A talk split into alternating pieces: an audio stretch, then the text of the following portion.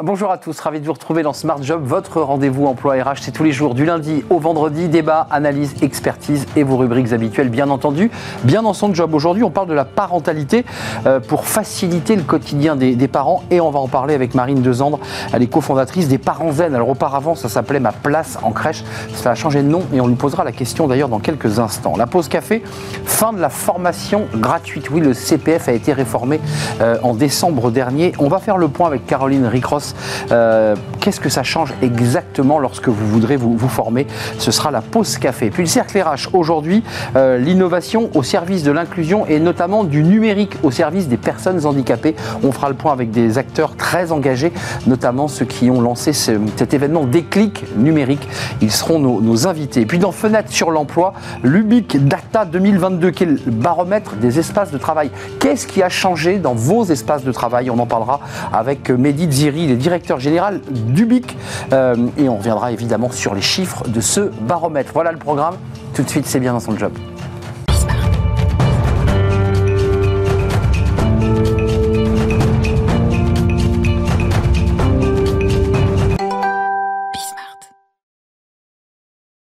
La parentalité, la possibilité pour vous de déposer un enfant pas très loin de votre lieu de travail, ça c'est des questions essentielles quand on est parent, jeune parent, et on en parle avec Marine Desandre. Bonjour Marine. Bonjour Arnaud. On est ravis de vous accueillir. Vous étiez venue alors sous une autre casquette, c'est intéressant parce qu'il y a quelques mois vous vous appeliez Ma Place en Crèche, c'était le nom de votre entreprise, et puis là vous êtes la cofondatrice de Les Parents Zen. Oui. D'abord un petit mot parce que c'est pas rien que de changer de marque lorsqu'on s'est installé, lorsque les DRH vous ont identifié avec cette marque. Qu'est-ce qui s'est passé? Pourquoi vous avez changé de marque? Parce qu'on s'est aperçu que nos prospects, nos clients ne comprenaient pas ce qu'on voulait offrir comme service parce qu'on a élargi notre gamme de services. Maintenant, on est plus centré. Alors, pendant 12 ans, on a démocratisé la crèche d'entreprise, comme vous le disiez, en proposant l'accès à un berceau à côté de son domicile. Moins de 10 minutes en France. 10 minutes. Moins de 10 minutes. Moins de 10 minutes. Voilà, à pied ou en voiture si c'est en campagne par exemple.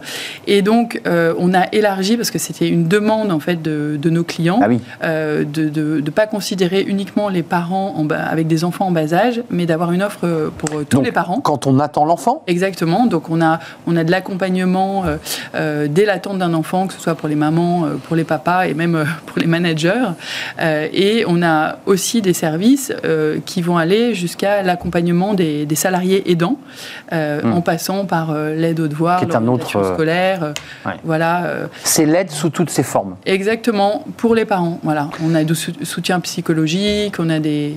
un mot quand même, parce qu'on m'a parlé de la tribune que j'ai lue attentivement de votre mari, Tanguy, qui met un petit peu les pieds dans le plat sur la situation du business des crèches et vous avez envie de rectifier un peu les choses, mais quand même sur le développement de vos crèches, vous ne perdez pas évidemment votre cœur de métier, on est d'accord? J'ai vu qu'il y avait l'Olympique Lyonnais, il y a le Zooparc Beauval qui est un lieu emblématique. Là aussi c'est des lieux intéressants ça, pour poser une crèche. On a nos clients en fait, c'est toute taille d'entreprise, parce qu'on peut avoir le boulanger du coin ou un restaurateur qui va nous réserver seulement un berceau pour une personne en particulier.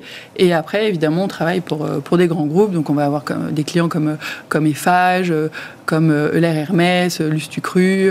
Enfin, voilà. Juste un mot, Marine. Ce sont des crèches à moins de 10 minutes, voiture ou à pied, on l'a compris, soit dans les grandes villes, soit dans les zones rurales. Vous avez des crèches intégrées parce qu'il y a aussi beaucoup d'entreprises qui disent que c'est quand même encore plus pratique. J'ai de l'espace, j'ai du foncier, pour le dire simplement. Quand on rentre au bureau, on dépose d'abord sa fille dans l'entreprise, puis on part travailler. Ça, c'est quand même le must, non ? Oui et non. Non, mais justement, je voudrais vous challenger sur ce sujet. Alors oui, non, c'est une bonne remarque. C'est-à-dire que déjà, quand on a créé l'entreprise, donc avec mon mari il y a 12 ans, on s'est posé la question et on savait déjà, on était convaincus, on avait eu notre premier enfant, que la crèche, c'était un service de proximité. Mais ça part de là, votre histoire, en fait. Oui, voilà. C'est ça. Oui, parce que comment ça se passe? Vous pouvez vous partager, le mari ou la femme peut déposer à tour de rôle ou aller chercher l'enfant, ou ça peut être une grand-mère, une nounou, un ami. Donc vous y croyez moyennement à ces crèches intégrées dans les espaces d'entreprise? On le fait, on parlait du Zooparc de Beauval. C'est dedans. On a Fromarsac aussi à Périgueux, pour lesquels on a fait une très belle crèche. On a aussi Saverglass, une entreprise industrielle à côté d'Amiens. Mais c'est parce qu'il y a un vrai besoin.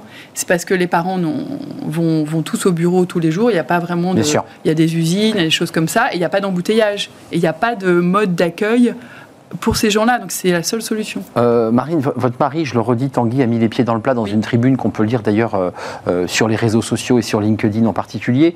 Il met un peu les pieds dans le plat parce qu'il y a eu pas mal de polémiques et il dit, après tout, on nous compare d'une manière très maladroite d'ailleurs au grand âge et à, tous les débats terribles, dramatiques, évidemment, avec ces EHPAD où il y a eu des morts. Et il dit, ça ne se passe pas comme ça chez nous, mais il y met des bémols quand même. Il dit, c'est un marché qui cartonne, avec pas de bisounours. Voilà, 5 grosses entreprises qui se partagent le marché, qui sont plus sur la quantité que sur la qualité. Et j'ai le sentiment que vous faites un pas de côté, vous dites, nous, c'est d'abord la qualité. Oui, on a une directrice qualité-parentalité au sein de l'entreprise, donc c'est pas pour rien, c'est vraiment très important pour nous, parce qu'on choisit les acteurs, les gestionnaires avec qui on travaille, et c'est vrai qu'on travaille énormément avec des très beaux acteurs indépendants, qui peuvent avoir en général, ils ont rarement qu'une crèche, mais 2-3 crèches jusqu'à plusieurs centaines de crèches, et qui font du très bon travail, qui sont très proches en fait de leur personnel. Donc il y a beaucoup moins de la formation des personnels. Hein. Voilà, et de la formation, c'est très très important évidemment. J'imagine que c'est un élément très fort pour les DRH aussi, la qualité de prestation, parce que ça évidemment l'exigence des DRH est très forte sur ce point. Oui. Et puis les salariés sont à portée de main, ils peuvent évidemment faire remonter immédiatement au DRH. Oui. On voit quand même à travers des chiffres qui sont intéressants de chez Ernst Young, 70% des entreprises constatent un meilleur moral des salariés dans cette formule et 80% des entreprises constatent une hausse de la productivité. Voilà. Donc c'est très bénéfique. Exactement, c'est prouvé, et je pense que le Covid a fait du bien pour ça, c'est-à-dire qu'avant il pouvait y avoir des DRH ou des patrons d'entreprise qui étaient encore à l'école ancienne en disant on va surtout pas mettre un doigt dans la vie perso des collaborateurs, et ils ont bien compris que en fait les deux étaient imbriqués et que si on voulait avoir des collaborateurs qui restent dans l'entreprise et même qui soient attirés par l'entreprise, surtout parmi les jeunes, eh bien il fallait qu'ils aient cet équilibre entre la vie personnelle et la vie professionnelle. Et donc nos services, nos solutions, les parents zen, ça permet justement d'équilibrer ces deux vies en simplifiant le quotidien, et ça permet d'enlever la charge mentale. Et c'est souvent celle de la femme. Et souvent encore celle de la maman, et c'est de la marque employeur pendant le recrutement, parce que quand on a sur une offre du télétravail, mais aussi je pense que c'est un élément différenciant. Évidemment. Et c'est vrai vous mentionnez une étude qu'on a faite en 2022 avec l'INIT, qui disait que 80% des DRH spontanément disent qu'ils font des choses, ils mettent en place des choses pour accompagner la parentalité. Et quand on regarde, on dit c'est le socle minimum, parce qu'en fait ils disent on met du télétravail, on a une mutuelle avantageuse pour les parents, et sur les horaires on est assez cool. On est souple et tout. Mais en fait, tout le monde le fait maintenant. La galère des crèches, notamment dans les grandes villes et notamment à Paris, qui est un vrai casse-tête pour les mamans et les papas qui vont avoir, puisque c'est aussi votre enjeu, et qui ont un enfant. Les parents zen, gardez cette marque parce que c'est fini. Ma place en crèche, c'est fini. Ah bon, on oublie ma place en crèche, voilà. C'est les parents zen. Il y a une petite larme qui coule sur la joue. Ah, c'est pas facile. Hein. C'est pas facile. Oui, de quitter une marque que vous avez créée avec votre mari pour en créer une autre. Ouais. C'est un vrai bébé. Et là, c'est un deuxième enfant. Exactement, et on investit fort dessus avec cette web app qui est vraiment une solution pour les parents, donc qui ont ce contenu rédactionnel sous toute forme, classé par tranche d'âge. C'est des conseils, c'est des choses pratiques. Oui, ils remplissent, quand ils rentrent leur identifiant, ils remplissent les âges des enfants, tout ça, et comme ça, ils ont du contenu poussé qui leur ressemble, et avec tous les services que l'entreprise a choisi de mettre à disposition des collaborateurs. La web app. Merci Marine Desandre. Et si je peux rajouter juste une chose. Une seule chose. On a écrit un manifeste qui est très facilement trouvable sur notre site internet. Vous tapez les parents zen manifeste. Donc je vous invite, pour faire partie du mouvement, de signer ce manifeste. Donc c'est les parents zen, place aux parents. Voilà. Pour Simone, croyez. Un manifeste et une tribune. Allez donc jeter un œil, parce que ça remet aussi un peu les pendules à l'heure dans un univers où, depuis 2004, faut-il le préciser, on a privatisé, permis aux entreprises privées de créer leur propre crèche. Exactement. Ça a été à l'époque une petite révolution. Oui. Merci Marine d'être venue nous rendre visite. Vous revenez quand vous voulez, cette fois-ci, avec votre nouvelle casquette des parents zen. On tourne une page, c'est la pause café. Il y a des pauses café évidemment chez les parents zen aussi. On va s'intéresser au CPF. Ça, c'est un enjeu fort. Il a été réformé, ce CPF. Caroline Ricross nous explique tout.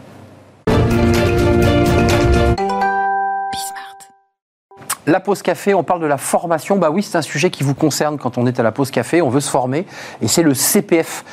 Et ce CPF, Caroline, bonjour. Bonjour. Tous mes voeux d'ailleurs. Bah oui, bonne année. Parce qu'on ne s'est pas vu.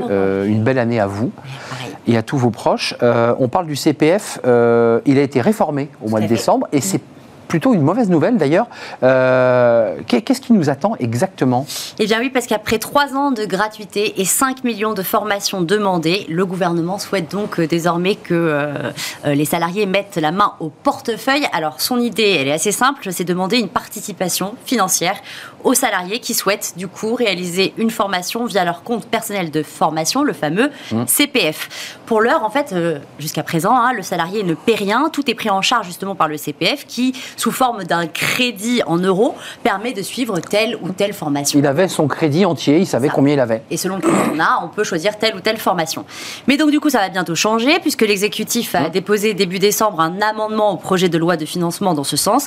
Et ce projet de loi de finance, vous l'avez dit, a été définitivement adopté mi-décembre, juste avant les vacances de Noël. Et évidemment, comme le petit décret du 23 décembre. Tout à fait. Qu'est-ce que prévoit exactement cet amendement ? Eh bien, il prévoit donc que les salariés payent non pas tout, mais une partie de la formation qu'ils souhaitent suivre dans le cadre du CPF. En fait, c'est un reste à charge, en quelque sorte, qui pourra, je cite, être proportionnel au coût de la formation dans la limite d'un plafond ou fixé à une somme forfaitaire.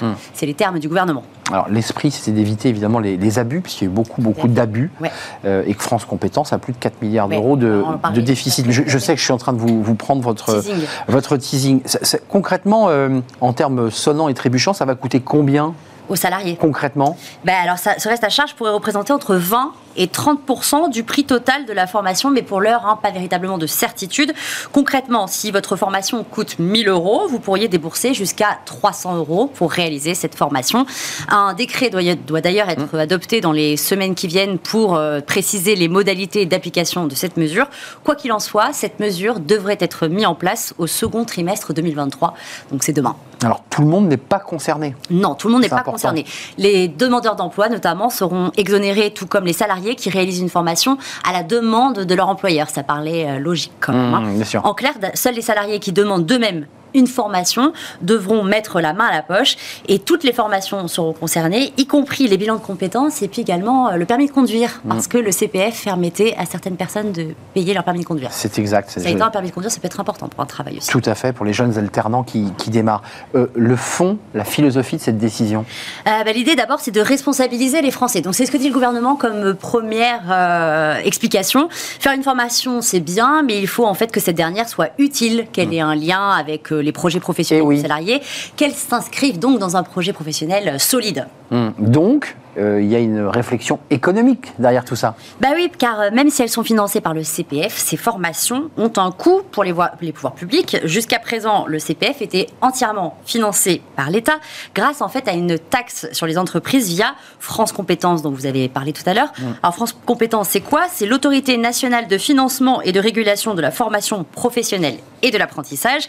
Mais voilà, problème, depuis 2020, eh bien France Compétences a cumulé un déficit de 11 milliards d'euros. Il y a un trou. Et puis, il y a une autre difficulté. Le budget qui est alloué au CPF pour 2023, notamment, devrait diminuer, puisque le projet de budget 2023 de France Compétences propose une dotation de 2,37 milliards pour le CPF, soit 385 millions de moins comparé à l'année 2022. Donc, il va falloir faire des économies. Une économie qui semble bien difficile à atteindre sans changement, forcément. Quoi qu'il en soit, cette mesure, elle est déjà très contestée. D'après l'ex-ministre du Travail, Muriel Pénicaud, qui avait créé le CPF, le gouvernement commet une totale erreur. En fait, elle estime qu'avec cette mesure, eh bien, c'est les plus modestes et les plus précaires, ceux qui ont le plus besoin de se former, qui ne pourront pas payer. Et puis, du côté des Français, d'après un sondage Ipsos du 8 décembre dernier, 69% d'entre eux, quand même, sont opposés à cette mesure. Bah, évidemment, déficit et besoin de formation de l'autre côté. Les formations, hein. Il y a un sujet. On attend le décret, parce qu'il faut quand même attendre les décrets d'application pour en savoir un peu plus. Merci Caroline de nous avoir rendu visite, c'est un vrai plaisir. On fait une courte pause, on va s'intéresser au handicap, on en parle beaucoup sur ce plateau, c'est un sujet essentiel. On va s'y intéresser aussi sous l'angle de l'accès aux emplois, et notamment aux emplois dans le numérique. On voit évidemment le nombre d'emplois progresser dans le numérique. Est-ce que les personnes en situation de handicap y ont accès à ces emplois? On va faire le point, il y a beaucoup d'initiatives, et les invités nous attendent juste après la pause.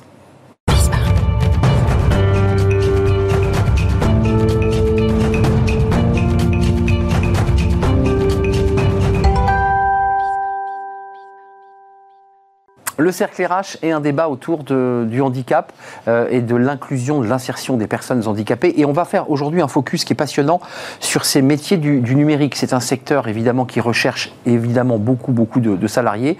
Comment faire pour mettre en relation ces personnes en situation de handicap et ces métiers du numérique? On va faire le point parce qu'il y a beaucoup d'initiatives, beaucoup d'événements, notamment Déclic Numérique, Focus Handicap. Ça, c'était en novembre dernier et je vous présente mes invités. Raja Elarak, merci d'avoir répondu à notre invitation. Vous êtes fondatrice de Vibia, je l'ai bien dit? Oui, c'est bien ça, Vibia. Vibia, vous êtes une personne en situation de handicap, vous êtes venue sur votre chaise et vous allez nous raconter votre quotidien et pourquoi vous avez créé cette entreprise, une entreprise qui met en relation des chauffeurs, des véhicules adaptés qui permettent aux personnes en situation de handicap de pouvoir se rendre sur leur lieu de travail ou à la fac ou à l'école, parce qu'il n'y a pas que des entrepreneurs.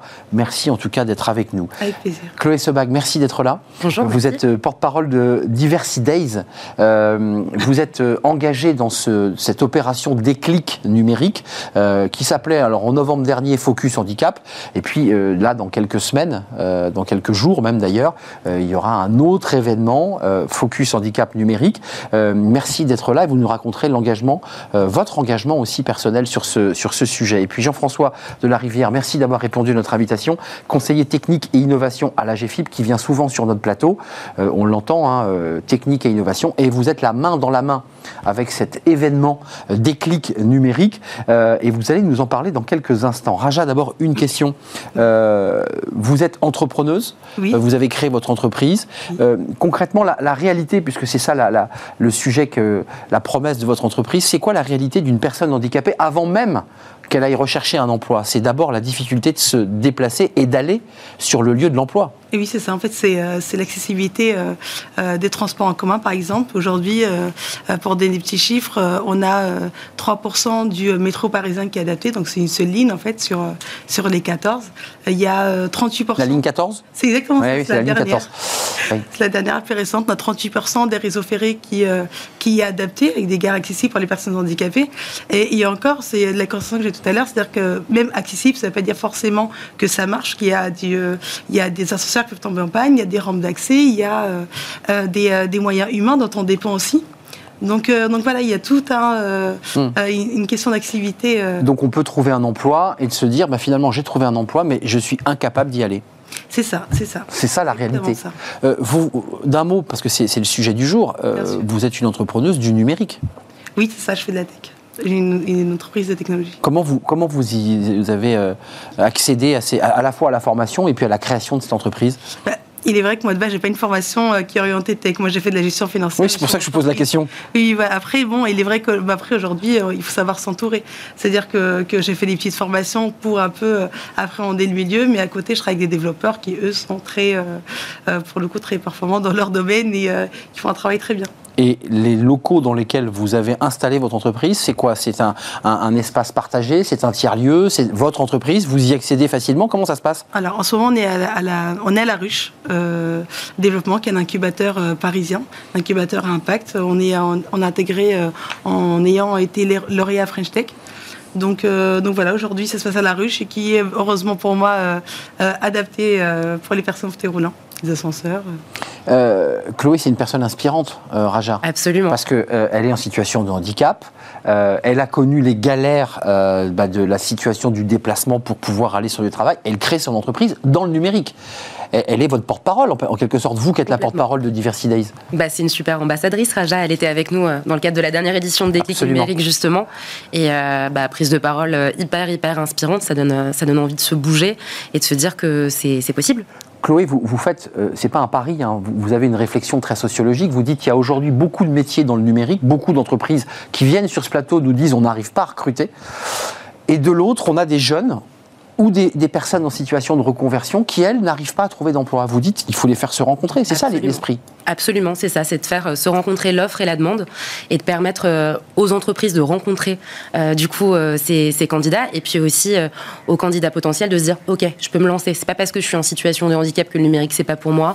C'est pas parce que j'ai plus de 50 ans que le numérique, c'est pas pour moi. C'est pas parce que j'ai pas le bon diplôme tout de suite maintenant que c'est pas pour moi. Vraiment, le but, c'est de lever les barrières des deux côtés. Et puis, vous dites, et ça, on va l'entendre aussi de la voix de l'Agefiph, que c'est aussi la difficulté, on la connaît, des personnes handicapées pour chercher, trouver un emploi, c'est aussi un débouché incroyable. Il y a du travail. Il y a du travail. Bah, déjà, le numérique, c'est un secteur qui a quand même 7,1% de croissance. Il y avait les derniers chiffres en 2022. C'est une famille de plus de 800 métiers. Il y a de quoi faire. Jean-François, vous êtes partenaire, l'Agefiph, l'institution Agefiph, qui est le fonds, qui reçoit, c'est un vrai débat, d'ailleurs les entreprises doivent se plier à quelques règles, 6% de personnes handicapées ou travaillant avec des sites utilisant des personnes handicapées, si elles ne le font pas, elles payent une cotisation, on est d'accord. Comment ça s'est passé cette rencontre avec Diversity Days, vous qui vous occupez de l'innovation à l'Agefiph, vous êtes dit c'est évident? Alors, en fait, on était sur un sujet qui s'appelle Talent Digital, qui partait des mêmes constats que Diversité, à savoir que trop peu de personnes handicapées vont vers les métiers du numérique. Les métiers du numérique, on les connaissait bien, parce qu'on est en contact quotidien avec les entreprises, mais ces entreprises nous disaient toujours, nous on veut des ingénieurs, on veut des masters, on veut des bacs plus 5 et on veut des jeunes. Et donc, nos publics handicapés sont seniors à 50%, oui, de bas niveau de qualification. Et donc, on regardait ces métiers du numérique développés de manière assez passive, en disant, mais comment on fait ? Trop éloigné, finalement, de la population des personnes que vous aviez. Sauf que, en creusant le sujet, en analysant et en menant des études, on a vu que ces métiers connaissaient un fort développement, aussi sur des niveaux faiblement ou moyennement qualifiés. Et donc, l'Agefiph a créé un système qui s'appelle Talent Digital, avec des partenaires, Atlas et des organismes de formation, Simplon, Webforce 3. Oui, Simplon, absolument. Pour, effectivement, identifier ces métiers où on pouvait faire accéder des personnes handicapées sur des bas niveaux, à savoir ce qu'on appelle, nous, le premier niveau d'employabilité, ça veut dire le niveau bac à bac plus 3. Et Jean-François, vous soulevez un sujet qui est la question de la formation aussi des personnes handicapées qui ne peuvent pas toujours accéder à des formations de niveau supérieur pour des raisons qu'on évoquait tout à l'heure.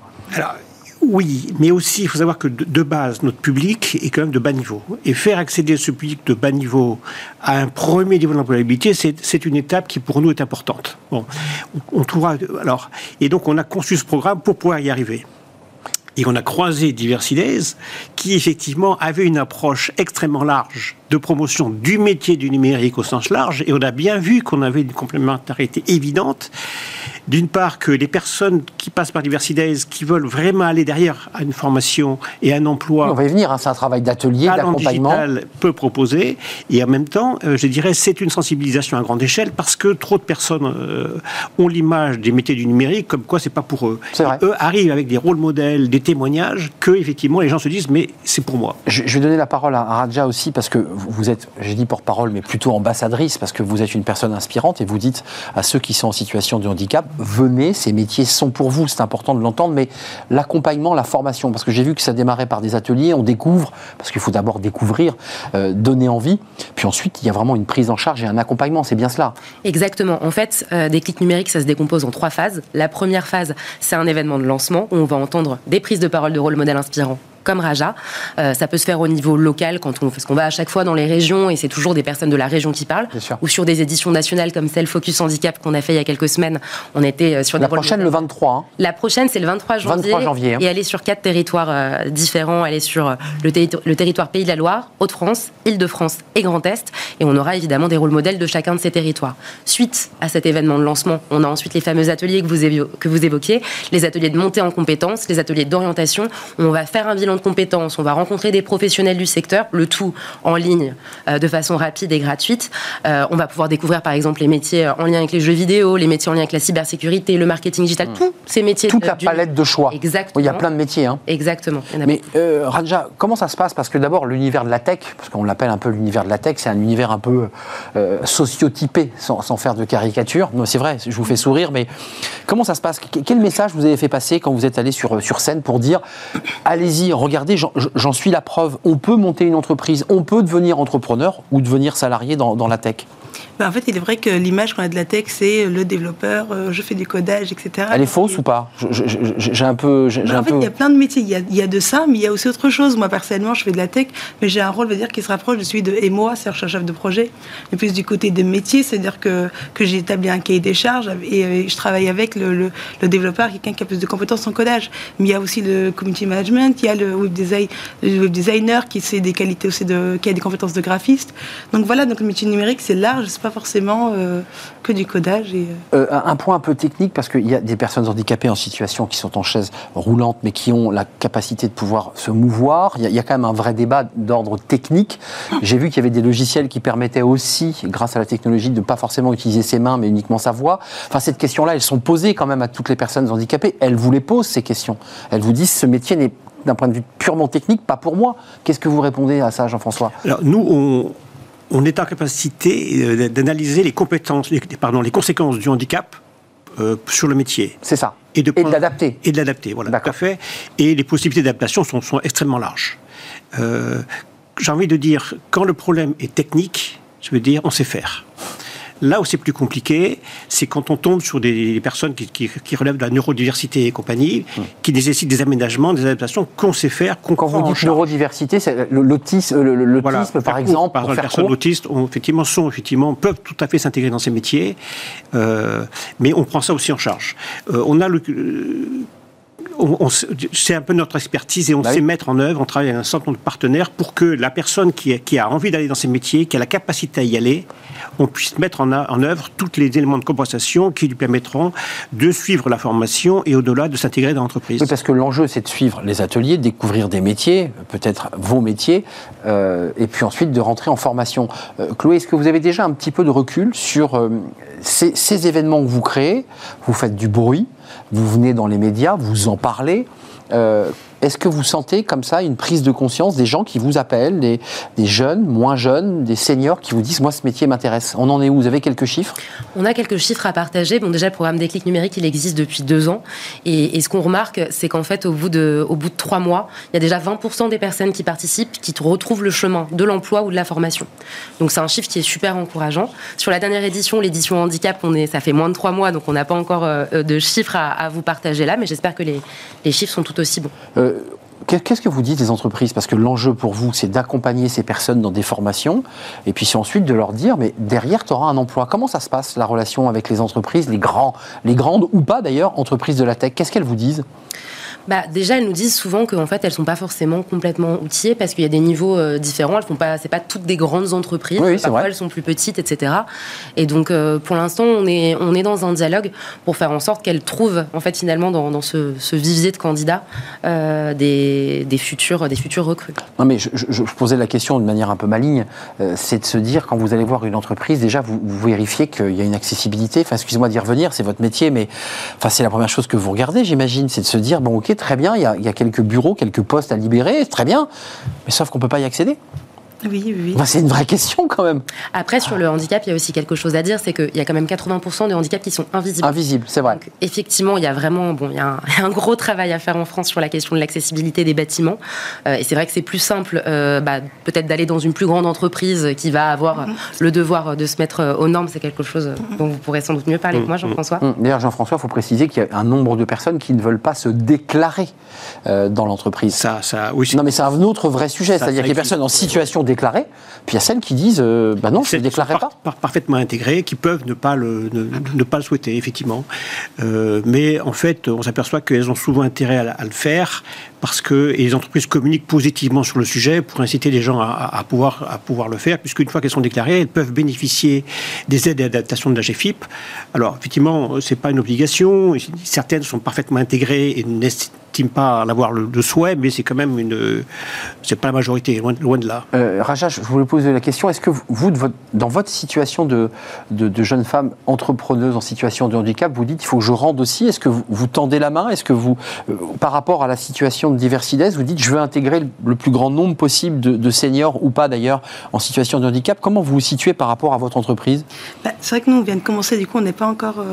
Enfin, on est start-up, c'est vraiment tout nouveau, donc on ne se pose pas encore... Voilà, vous développez d'abord. Exactement, mais bien sûr, moi j'ai même eu l'idée d'aller sur une entreprise adaptée. Donc d'avoir un pourcentage de plus de 50% de personnes en situation de handicap. Donc c'est pas encore fait, mais franchement, je serais vraiment très heureuse. Ce qu'on peut dire, c'est qu'il y a un vrai intérêt des entreprises qui ont des besoins de recrutement, qui recherchent des compétences et qui s'intéressent au handicap sur la question du numérique. À cet intérêt répond des offres de services clés en main, c'est-à-dire qu'aujourd'hui on peut aider les entreprises à identifier les postes, parler de l'accessibilité. Nous, c'est plus de A à Z. On fait du A à Z. On est d'accord. On les source, on repère les personnes, on les forme, on assure le montage financier, on assure ce qui s'appelle le parcours sans couture du début à la fin. Jusqu'au moment où on arrive à un bureau. Jusqu'au moment à l'intégration de l'entreprise et à la mise en œuvre des éléments de compensation qui vont bien. Donc voilà, les entreprises ont un service clé en main qui est maintenant opérationnel puisqu'on l'a testé. Je parle de Talent Digital. Sur Diversity Days, on voit aussi que les entreprises s'y intéressent. Oui. Il y a tout un écosystème d'entreprises qui est très proche de Diversity Days et qui nous intéresse aussi. De la tech, on est d'accord. Hein. De la tech, tout à fait. Pour être bien précis. Hein. Et ces entreprises, effectivement, qui jusqu'à là, dont beaucoup ne rêvaient que d'ingénieurs et compagnie, commencent à se dire... Elles pivotent. Pivotent et nous on les aide aussi à identifier dans leur activité des périmètres qu'ils peuvent confier aux personnes handicapées, vous voyez. Et donc il y a un service clé en main de bout en bout qui intéresse de plus en plus d'entreprises et celles qui nous écoutent, nous les invitons à s'intéresser à nous parce qu'on peut tout à fait les aider à progresser sur l'insertion des personnes handicapées et notamment sur les métiers du numérique. Chloé Sebag, pour conclure, on est presque sur la fin de l'émission. Qu'est-ce que vous leur dites à ces DRH ou à ces CEO d'entreprises de la tech? Qu'est-ce qu'elles peuvent faire? Elles vous contactent, elles viennent vers vous, elles viennent aux événements du 23 janvier, elles se déplacent. Comment on fait concrètement? Alors, elles peuvent complètement nous contacter, elles peuvent participer donc à l'événement du 23 janvier qui s'appelle Déclic Numérique, mais on a aussi d'autres programmes qui sont portés par Diversity Days, comme Tech Your Place par exemple, qui visent directement les entreprises de la tech pour travailler sur les différents enjeux de diversité dont fait partie le handicap. Tech Your Place, c'est aujourd'hui un mouvement qui réunit plus de 50 entreprises de tailles différentes. On a du open classroom comme de la plus petite start-up. Entreprises engagées sur ce sujet. Exactement. On a aussi des fonds d'investissement avec nous et donc on les accompagne en sensibilisation des dirigeants, en sensibilisation des managers, aussi en leur sourçant des candidats qui ne seraient pas forcément allés chercher, donc des candidats qui... C'est ce que dit Jean-François, hein. Ils pivotent, hein, les entreprises de la tech. Exactement. C'est-à-dire qu'elles rêvaient du scientist data ou data science et puis elles se disent, ben non, après tout, on a des personnes qu'on va accompagner et former. Exactement. C'est ça l'idée, hein. De toute façon, les compétences, elles évoluent aussi tout au long du parcours. C'est pas forcément le niveau de diplôme de base qui fait tout. Et il y a plein de choses à faire. Mais Raja, je ne voulais pas poser aussi directement, mais est-ce que ça a été un parcours du combattant de monter cette entreprise? Est-ce que ça a été peut-être plus compliqué que pour une personne valide? Bon, comme je ne peux pas comparer, je suis que en situation de handicap, je ne sais pas si c'est plus dur. Oui, j'imagine que de façon générale, voilà, comme tout à l'heure, l'accessibilité des lieux, l'accessibilité locaux. Moi, j'ai un exemple, par exemple, moi, j'ai été lauréate d'un programme dont je tairai le nom, mais où le premier jour de lancement, ça a été fait dans un lieu qui n'était pas accessible. Donc, donc voilà, donc c'était par exemple, j'ai perdu peut-être une occasion de networker et de rencontrer des personnes. Donc vous n'avez pas pu aller à l'événement, on est d'accord? Tout à fait. Le lancement d'un événement, j'étais derrière. Bon, après, bien sûr, c'était pas de leur faute. Ils ont pas fait attention parce que quand on ne le vit pas, on fait pas forcément attention. Donc ça peut arriver. Bien sûr qu'après, ça a été nickel. Juste un petit coup de projecteur parce que vous faites de la tech. Vous avez autour de vous des ingénieurs, des développeurs. Vous l'avez dit. Votre idée, votre business, c'est de permettre aux personnes handicapées de trouver un mode de déplacement, de mobilité adapté. On est bien d'accord. C'est ça. C'est une plateforme. Oui, c'est ça. En fait, à la base, ce que je disais tout à l'heure, en fait, le transport en commun ne sera pas adapté, mais pas que. En fait, même l'offre privée aujourd'hui est difficile d'accès. elle est dispersée, il n'y a pas énormément d'offres sur le marché, et l'idée de ma plateforme, c'est de la réunir en fait, de la centraliser pour pouvoir la rendre accessible aux personnes qui peuvent en avoir besoin. En fait, on peut se dire une personne qui va aller chercher un véhicule à rampe d'accès, mais pas que, c'est aussi des personnes avec des chiens guides qui se font refuser, des personnes avec des fauteuils manuels qui peuvent avoir de refus. C'est très large. Hein. Exactement. Donc Vibia, c'est une application, j'imagine, sur laquelle la personne en situation de handicap ou avec son chien va pouvoir cliquer et trouver le véhicule adapté à ses besoins. C'est exactement ça. Sur toute la France pour faire l'instant, on est en Ile-de-France, on a été lancé depuis septembre. Donc, Non, mais c'est important de faire un petit coup de publicité, de mettre un petit coup de projecteur sur votre entreprise. Donc l'application existe ? C'est ça, elle existe. Et là, on est en train de développer justement même une application web, notamment pour qu'elle soit utilisée par les associations, les entreprises, etc. Donc application Vibia pour les personnes en situation de handicap ou pas, d'ailleurs vous le dites, avec un chien à mobilité réduite pour avoir le véhicule adapté. Et vous le disiez, pour ne pas être refusé, parce qu'on est refusé, parce que ces personnes sont en situation où on leur dit « je ne vous prends pas ». Oui, ça arrive très très très souvent, parce qu'en fait, c'est pas forcément, parfois c'est de la méconnaissance, c'est-à-dire qu'on a peur de mal faire, on a peur aussi... Moi je ne prends pas le risque de... Exactement, c'est pas forcément de la méchanceté, oui, j'entends. On dit, voilà. Oui, pour des raisons de sécurité, et le chauffeur ne veut pas prendre ce risque. Et on travaille avec des chauffeurs qui sont formés, donc ils sont... aptes à accueillir ce public et surtout ils ont l'habitude, ils le font avec plaisir. Je vous regarder Chloé et d'écouter Raja, je vous vois... Elle est incroyable Raja. Ah mais oui, parce qu'elle est votre ambassadrice qui dit c'est possible. Oui. C'est possible. Ah mais c'est incroyable de côtoyer quelqu'un comme Raja. C'est gentil. Merci à vous trois pour ce beau débat. Merci Raja Elarak, fondatrice de Vibia. L'application elle existe, l'entreprise elle existe, et elle se développe en Ile-de-France et j'espère pour vous évidemment partout en France le plus rapidement possible. C'est un vrai plaisir de vous accueillir Raja. Merci Chloé Sebag, porte-parole de Diversity Days avec ce déclic numérique. Alors je retire Focus Handicap, mais malgré tout c'est Focus Handicap. 23 janvier, allez sur le site de Diversity Days pour voir où auront lieu les événements dans les 4 grandes régions que vous avez citées. Puis je remercie Jean-François de la Rivière qui est très engagé sur ce sujet, conseiller technique innovation Agefiph. Je crois que vous avez dirigé aussi des régions Agefiph. Donc vous êtes aussi, vous connaissez bien les régions françaises. Merci à vous trois. On termine avec Fenêtre sur l'emploi et on accueille mon invité. On va parler justement des espaces de travail adaptés ou pas d'ailleurs. Tout de suite.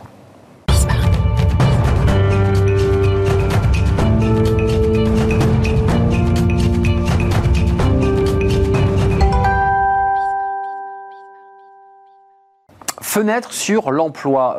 Où en sommes-nous avec ce télétravail et la manière dont on occupe nos espaces de bureau ? Eh bien, on va en savoir plus dans quelques instants à travers ce baromètre des espaces de travail. Et pour en parler avec nous, Mehdi Ziri. Bonjour Mehdi. Bonjour. Vous êtes un habitué de l'émission Smart Job. On est très heureux de vous accueillir. Vous étiez venu avec des photos, je me souviens, de cadres qui branchaient leur portable sur des tables en bois en Ardèche, donc qui montraient qu'on pouvait travailler n'importe où. C'était ça l'esprit. Directeur général du BIC, ex-bureau à partager, et vous avez sous votre bras ce baromètre qui est très instructif. D'abord, commençons par le premier chiffre qui est très intéressant, le coworking en France, plus 23%, on va voir le chiffre, d'espaces de coworking en 2022 par rapport à 2021. Sur l'aspect sociologique, ça veut dire qu'on a ancré le télétravail et le coworking dans notre mode de fonctionnement. Exactement. En 2008, à l'arrivée du coworking en France, on pensait que c'était un épiphénomène, une solution de bureau pour uniquement des freelances ou des indépendants qui recherchaient des solutions de bureau alternatives. Aujourd'hui, c'est une vraie solution de bureau pour très nombreuses entreprises. D'ailleurs, elles sont principalement utilisées et remplies par des entreprises, des grandes entreprises comme des TPE et des PME. Il y a des chiffres intéressants dans l'étude qui sont vraiment instructifs. Lisez-les. 2024, les 25 plus grands acteurs de coworking cumuleront 1 million de mètres carrés d'espace de travail. C'est colossal. Ouais, et ça, c'est juste sur le top des acteurs, c'est-à-dire les plus gros acteurs. Très rapidement, à la fin de l'année 2023, début 2024, ils auront déjà plus d'1 million de mètres carrés sous gestion en parc de bureaux. C'est colossal, leur croissance est impressionnante et exceptionnelle. Ces acteurs-là croient encore plus vite que la moyenne des acteurs du coworking en France. Mais vous qui étudiez ce marché et qui, sur votre plateforme Ubique, proposez à vos clients, à vos entreprises les meilleurs espaces, les lieux les plus adaptés, c'est ça votre business. Les entreprises sont en train finalement de se remettre en question, même dans leur bâti. Elles se disent, mais pourquoi avoir autant d'espace puisque j'ai la moitié de mes salariés qui sont en coworking ? C'est exactement ça. Aujourd'hui, les entreprises, elles recherchent des bureaux avec des critères d'aujourd'hui. Et les critères d'aujourd'hui, c'est la flexibilité, l'adaptation au rythme de télétravail des entreprises, le modèle de croissance qui est absorbable par les bureaux, les modèles d'organisation, le fait de se retrouver en équipe. Et toutes ces solutions-là, du coup, elles ont énormément de sens pour les entreprises qui sont en recherche de solutions de ce type, et elles sont en plein développement. Et en plus, avec un contexte de crise énergétique qui est vraiment celui d'aujourd'hui, la question du nombre de mètres carrés que j'occupe réellement et des mètres carrés inutilisés, elle revêt encore plus de sens aujourd'hui. Ouais, c'est évident, mais dit que cette question énergétique pousse un peu plus l'entreprise à réfléchir à l'aménagement de ses bureaux, aux espaces à chauffer ou pas d'ailleurs. La question énergétique, la question de la responsabilité, de l'empreinte de nos bureaux également se pose. Trois chiffres, on arrêtera là pour les chiffres, mais ils sont quand même aussi assez signifiants, qui viennent d'ailleurs corroborer ces plus 23%. Le coworking en France, alors on voit l'évolution, 1700 espaces de coworking en 2019, on passe à près de 2787 en 2021, et là on franchit la barre des 3420 espaces de coworking. Quand vous les définissez comme espaces de coworking, c'est quoi? C'est les grandes marques qu'on connaît dans les grandes villes, ou c'est aussi des petits espaces plus réduits, des tiers-lieux qui rentrent dans ce schéma? Oui, aujourd'hui, dans ce schéma-là, on a en effet tous les grands acteurs du coworking avec leurs grands espaces, on a également des tiers-lieux, on a des cafés coworking également qui sont listés, mais le très gros de ces espaces-là, ce sont de vrais espaces de travail aujourd'hui par de grandes ou plus petites marques, et il y a énormément de plus petits acteurs qui se développent, notamment en région, avec des marques qui commencent à devenir des grandes marques aussi en région. Avant de nous quitter, qu'est-ce que vous demandent vos clients? Parce que là, vous faites un baromètre qui est une vue générale, on voit que ça cartonne, on voit qu'aujourd'hui le télétravail finalement s'est implanté, installé, j'allais dire d'une manière presque définitive. Qu'est-ce qu'ils réclament aujourd'hui, vos clients? J'imagine qu'ils ont de plus en plus d'exigences sur les qualités de service, sur l'accès à Internet, sur... Qu'est-ce qu'ils demandent? Ce qu'on constate aujourd'hui, c'est une vraie premiumisation de l'offre et qui vient répondre à la demande de services croissants. Dans les espaces de coworking aujourd'hui, au-delà d'un espace de travail flexible avec un contrat flexible... C'était du classique, ça? Exactement. On a de plus en plus de services à forte valeur ajoutée qui vont permettre de créer les raisons pour lesquelles les employés vont au bureau. Quoi? Restauration, piscine, salle de sport, et conférences, espace où se retrouver, espace événementiel. Toutes ces activités-là se retrouvent aujourd'hui dans les espaces de travail, et aujourd'hui, aller au bureau, c'est pas seulement aller travailler, mais c'est aller vivre une expérience avec ses collègues et se retrouver. Et ça, c'est une des vraies demandes. En plus du besoin de flexibilité, un des autres chiffres qui ressort de l'étude, c'est que 36% des entreprises qui recherchent des bureaux sur Ubic recherchent moins de postes que leur nombre de collaborateurs actuels. Donc, ils jouent sur le flex office. C'est vraiment la norme aujourd'hui. Et ça, c'est le deuxième point très marquant aujourd'hui. Flex office, pour conclure, il y a encore un an, je me souviens d'un article dans Le Monde qui disait « ça ne passera pas, les entreprises, les salariés n'en veulent pas ». Ça passe ou ça passe pas, le flex-office? Tout dépend comment est-ce qu'il est mis en place. Ouais. C'est ça la question. Si on aborde le sujet uniquement en disant « bon, bah, il y aura un poste pour deux personnes et vous tournez… » Et vous vous battrez dessus. Ça peut pas marcher. Par contre, c'est une mise en place de se dire « ok, quelle organisation du travail est-ce qu'on a envie de mettre en place? Quelles sont les zones de travail dont on a besoin? Comment est-ce que travaillent nos collaborateurs aujourd'hui ?» Et donc, c'est un vrai projet d'entreprise à mettre en place et d'organisation. Donc, ça veut dire que l'entreprise n'est pas morte, mais elle est atomisée. Aujourd'hui… Le bureau, il n'est pas mort, ça c'est sûr, et l'entreprise non plus. Il a changé, le monde du bureau a changé, les critères des entreprises pour retrouver leur bureau ont changé, et donc il faut que le marché s'adapte et vienne répondre à ces nouveaux usages-là. Merci Mehdi Ziri d'être venu avec ce baromètre. Lisez-le, il y a beaucoup d'autres chiffres très instructifs. En tout cas, ça cartonne cette question du coworking, c'est une évidence. Merci pour votre invitation. Merci, c'est un vrai plaisir. Directeur général du BIC, l'émission est terminée. Je vous retrouve demain, évidemment, pour de nouvelles aventures, pour de nouvelles rencontres. Merci à toute l'équipe qui m'accompagne. Merci à Romain à la réalisation. Merci à Nicolas Juchat. Merci à Héloïse au son. Et merci à Laure-Hélène pour l'accueil invité. Merci à vous pour votre fidélité et tous vos messages. À demain. Bye bye.